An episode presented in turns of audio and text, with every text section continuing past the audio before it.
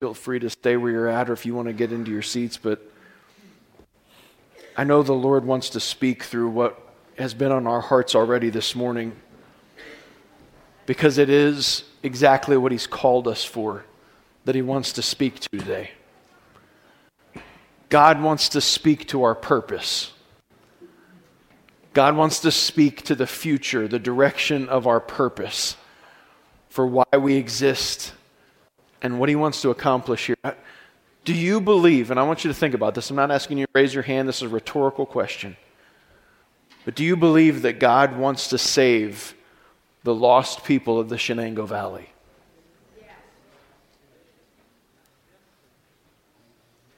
God wants to save the lost people of this region. And it's going to take work, it's going to come at a cost. Jesus modeled that cost by giving his own life.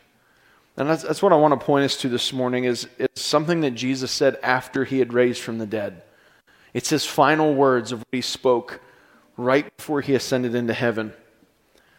We see this in Matthew 28, 16 verses uh, through 19. He says that the disciples had left for Galilee and were going to the mountain where Jesus had told them to go. When they saw him, they worshiped him but some of them doubted. Jesus came and told his disciples, I have been given all authority in heaven and on earth. Therefore, go and make disciples of all the nations. When I look at this, and, and I, you know, scripture is like this you can read the Bible 25 times, and on your 26th time, you'll see something new. And as I was reading these verses earlier this week, I was just really in awe of this statement it says, when they saw him, they worshiped him, but some of them doubted. It means there were two groups of people there that day. There were people who saw Jesus and were like, This is Jesus, the Son of God, raised from the dead. Let's worship him with all that we've got. And then there was another group of people that saw him and they're like, Is that really Jesus or is this just some trick? Is this just some scheme?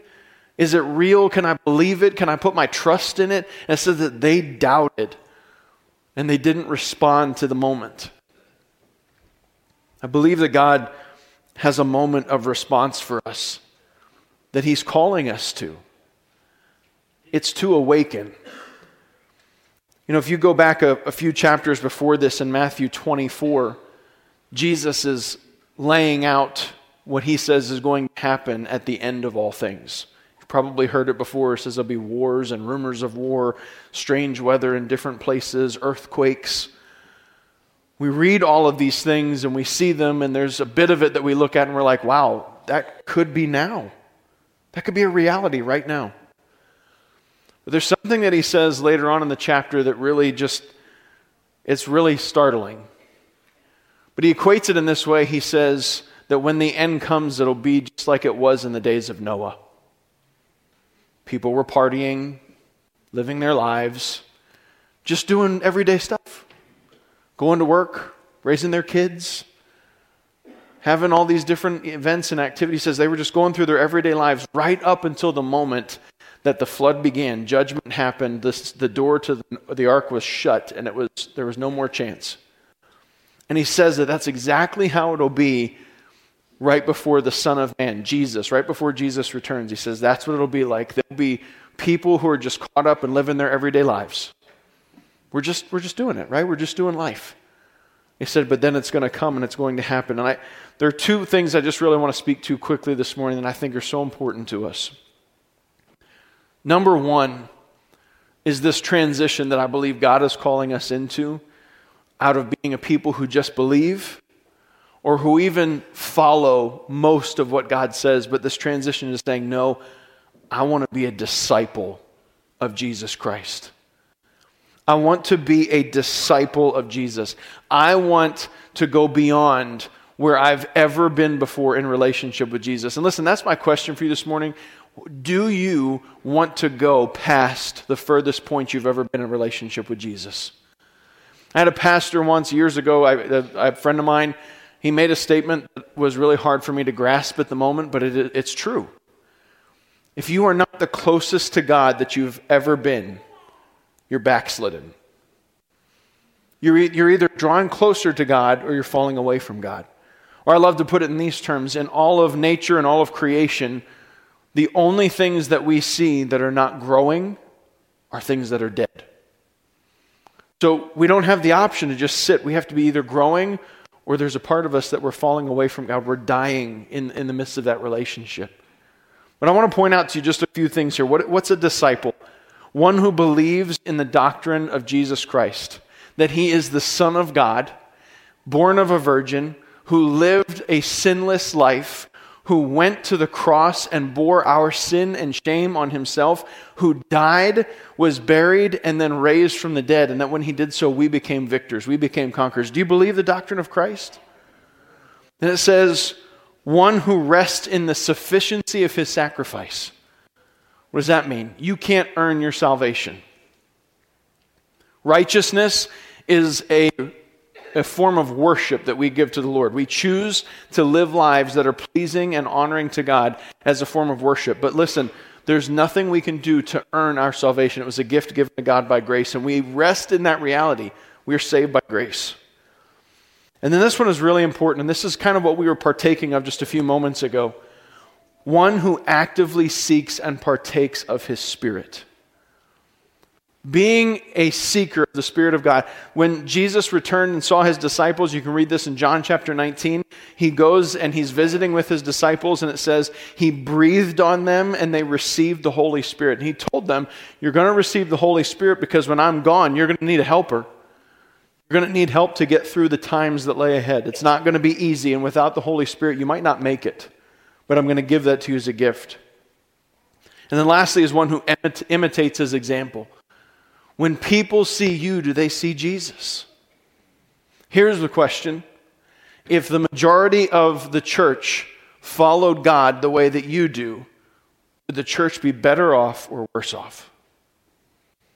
If every Christian followed Jesus like you, would the church be better or would the church be worse?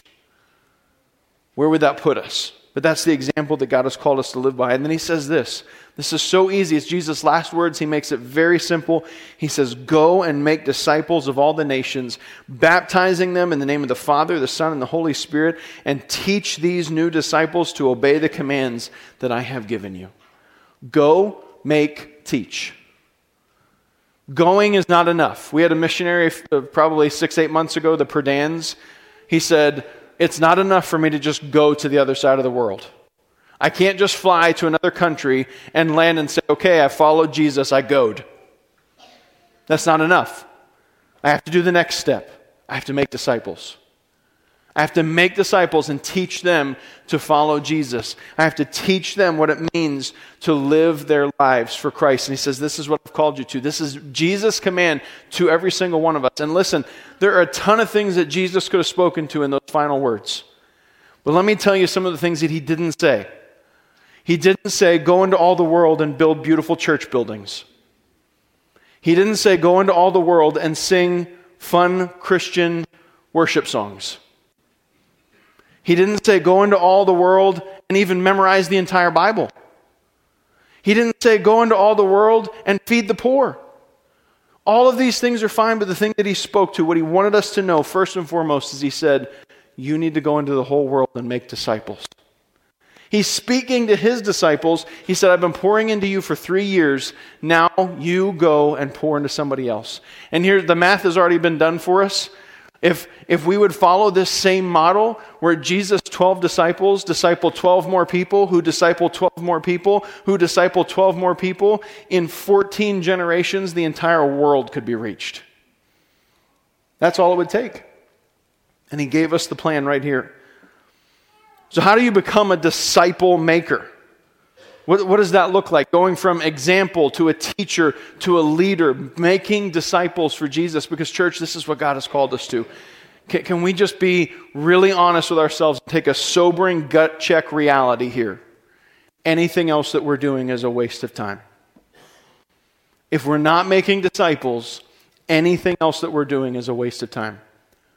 Because this is what Jesus called us to do. He said, You've got to make disciples and teach them about my love and mercy and forgiveness for them. Lead them. Lead them to a place in their lives where they become drastically different from who they are, filled with the Holy Spirit and living their lives differently.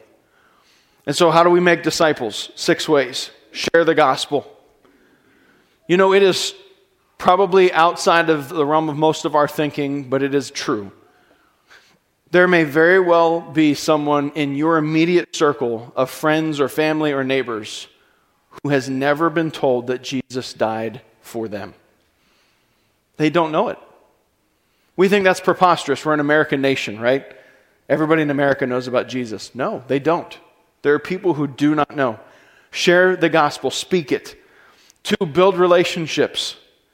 Here's the reality nobody cares about what you know until they know that you care. You can't just do drive by baptisms and you can't do drive by devotions and you can't do drive by outreach. You can't do drive. It, all of it takes getting engaged with people where they're at, loving them where they're at, and meeting with them regularly. Jesus did with his disciples for three to three and a half years.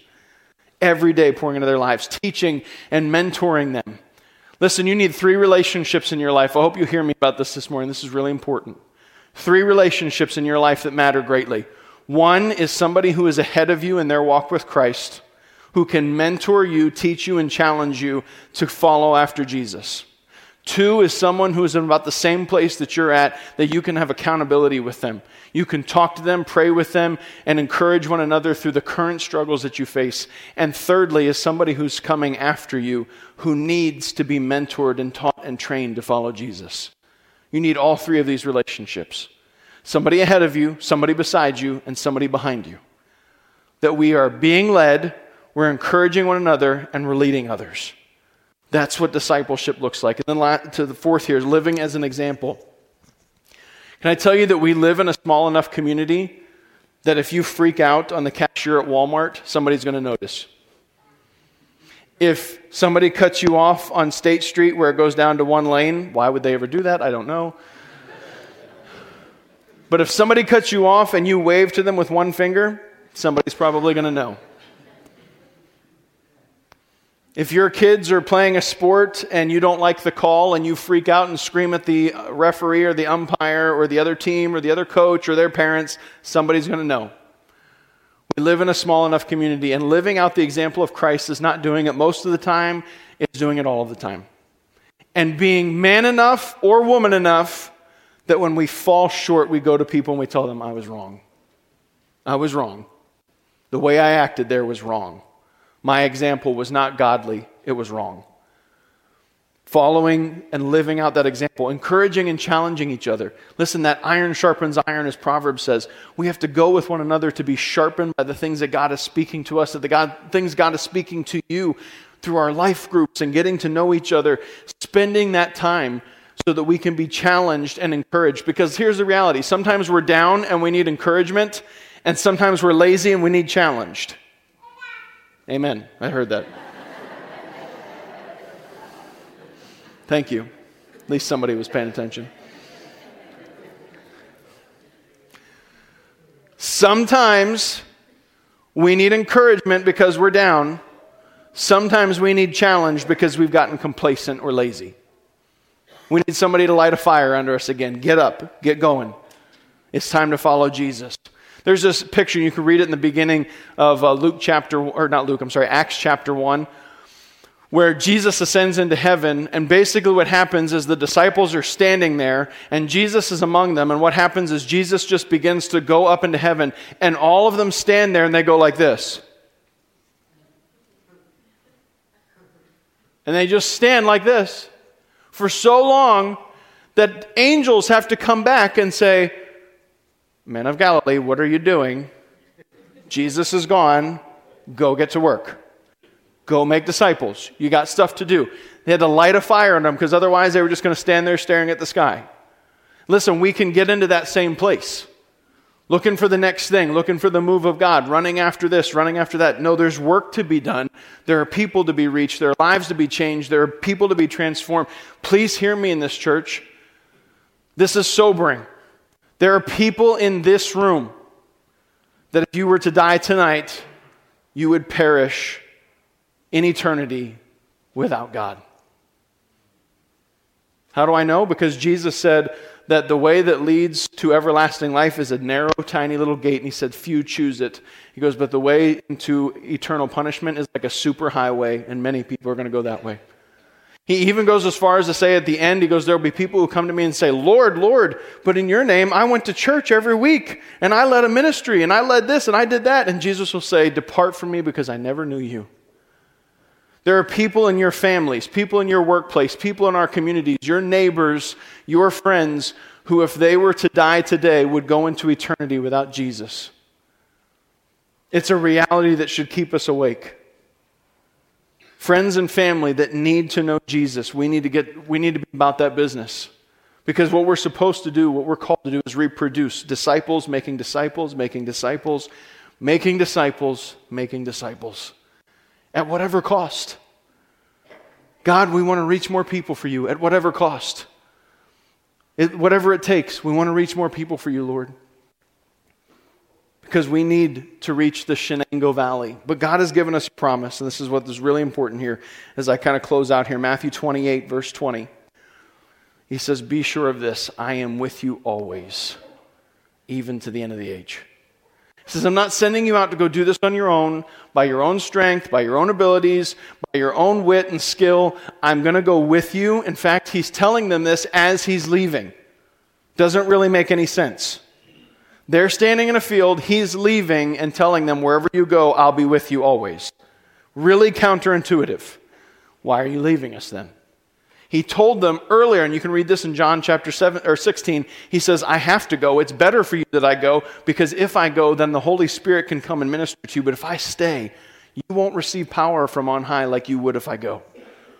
So, this is God's promise to us. He says, Go into all the world, make disciples, baptize them in the name of the Father, the Son, and the Holy Spirit. Teach these disciples to live as I have lived and everything that I have taught to you. And take the Spirit of God inside of you to go and reach a world that doesn't want to hear it, to go into a world that is sick of hearing it that it flies in the face of what they feel comfortable with or what they think is normal or acceptable. And let's just break it down into reality. Every fear that comes into our minds of, well, what if it costs me a friendship? What if it costs me some a weird relationship with my neighbor or with a coworker and I bring up Jesus to them and suddenly everything's different? What if it messes things up at my job? Whatever it looks like. None of that matters in comparison to saying, God, I want to fulfill the Great Commission, your final words to your church, because that's who I am. You know, this is not the church. It's not. When you leave here, it's a vacant building, and if Jesus doesn't return someday, it will sit in a pile of rubble. It doesn't mean anything. You are the church. 1 Corinthians 6:19 says, "Do you know that your body is the temple of the Holy Spirit?" then he says this, "Your body is not your own, you were bought with a price." You don't belong to yourself anymore, you belong to Jesus. Or you don't. Right? We either belong to God or we don't. And God says that if you belong to me, I'm with you and I'm going with you. In church, I believe wholeheartedly what God is calling us to right now in this moment is to make disciples. To make disciples, to let this become the very thing that drives everything that nothing else is going to matter. We're not going to worry about this. We're not going to worry. We have to make disciples. We've got to make disciples. We've got to teach people about Jesus. We've got to lead them to the heart of God.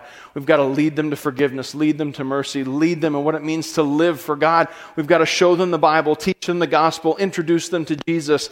This is what God has called us to do. And, church, I don't know where you're at in that process this morning, whether you're in the place of saying, I've got to become a true disciple or I've got to start leading people into discipleship. But a decision has to be made for every single one of us. Am I going to be a part of what God is doing right here in the Shenango Valley? I ask you again do you believe that God wants to save the lost people of the Shenango Valley? Do you believe He wants to use you? That's the harder one to answer. Right? Yes, I believe God wants to reach the whole world. He wants to reach every single person. In fact, He told us that God is not willing that any should perish, but that all, He's being patient so that all can come to everlasting life in Jesus. We already know that, and it's easy, right? God wants to save the lost of the Shenango Valley. Check. God wants to use you. Well, maybe not me, maybe somebody else. Maybe the person sitting next to me. Maybe the person who's been in church longer than me, who knows more than me, uh, who, who's read the Bible all the way through. Or, nope, please hear me. Every single person in here, if you're watching us online, God wants to use you. In fact, not only does He want to use you, but the Great Commission right here shows us He says, I've commanded this of you. Go into the world and make disciples. So, what does that mean? It means God said you're a missionary. God said you're a missionary to the Shenango Valley. I didn't ask you to move to another country to learn another language or another culture or other customs. I'm sending you right here to the people that you know in the places where you have lived, among the people you've always known, and I'm asking you to be a missionary to this world. Will we say yes? Are we going to say yes? Because that's what God's plan was to reach the lost here. It was you. It was you. No, somebody else isn't coming. It's you. He says, I want to reach the lost through you. Will you pray with me?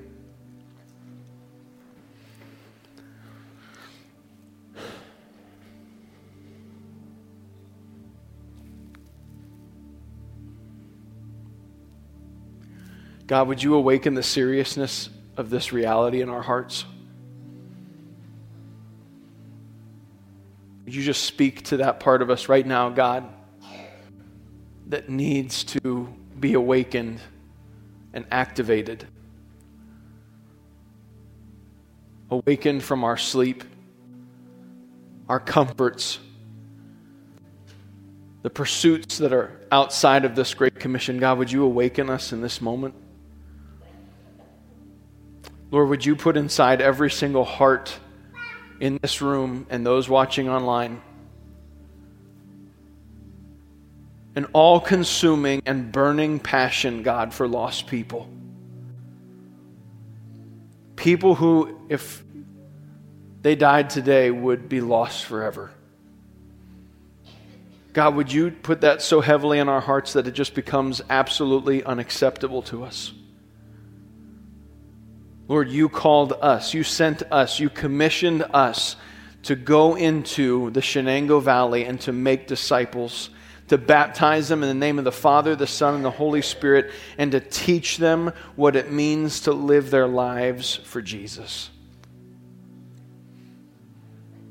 God, speak that to our hearts in this moment.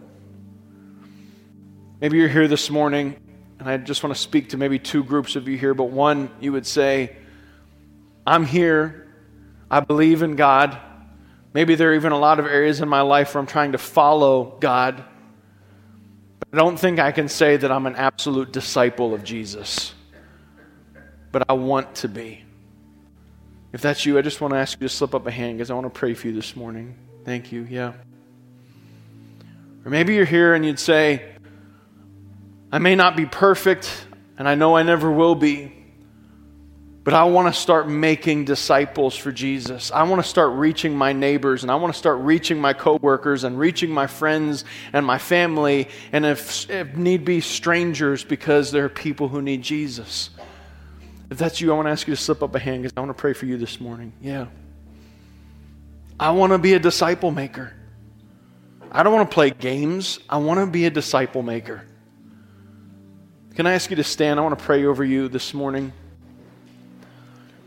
I want to lead you in a prayer. For those of you who raised your hand and said, I want to be a true disciple of Jesus, a true disciple of everything that He's speaking into our lives. Not just a believer, not just a follower, but someone who is wholeheartedly committed. So, will you pray this with me and for everyone who raised their hand? Lord Jesus, I ask you right now to come into my heart and be my king and my friend.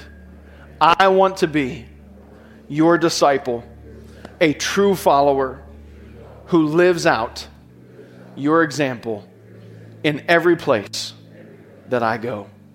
In Jesus' name. God, I pray over those who raise their hand to be disciple makers. God, speak it into the hearts of your people, this commissioning call to be a missionary to the Shenango Valley.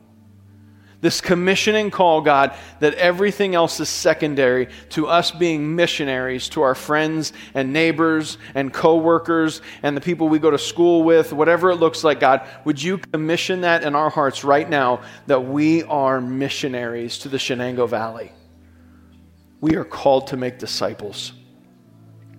Would you place in our hearts a desperate hunger for more of your spirit? Realizing that we cannot reach the lost without you. We can't do it on our own, God. We don't have the ability. We need more of your spirit at work inside of us, God. So would you breathe on us as you did your disciples?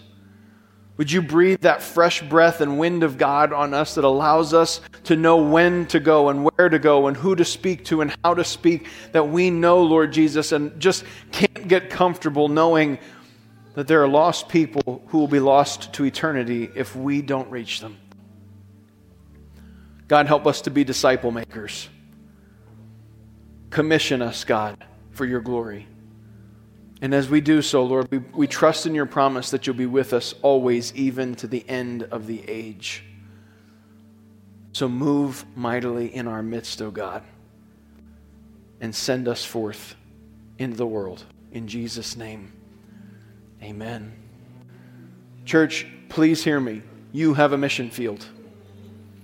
You do. People that no one else in this room could reach, they're your mission field. Go and reach them.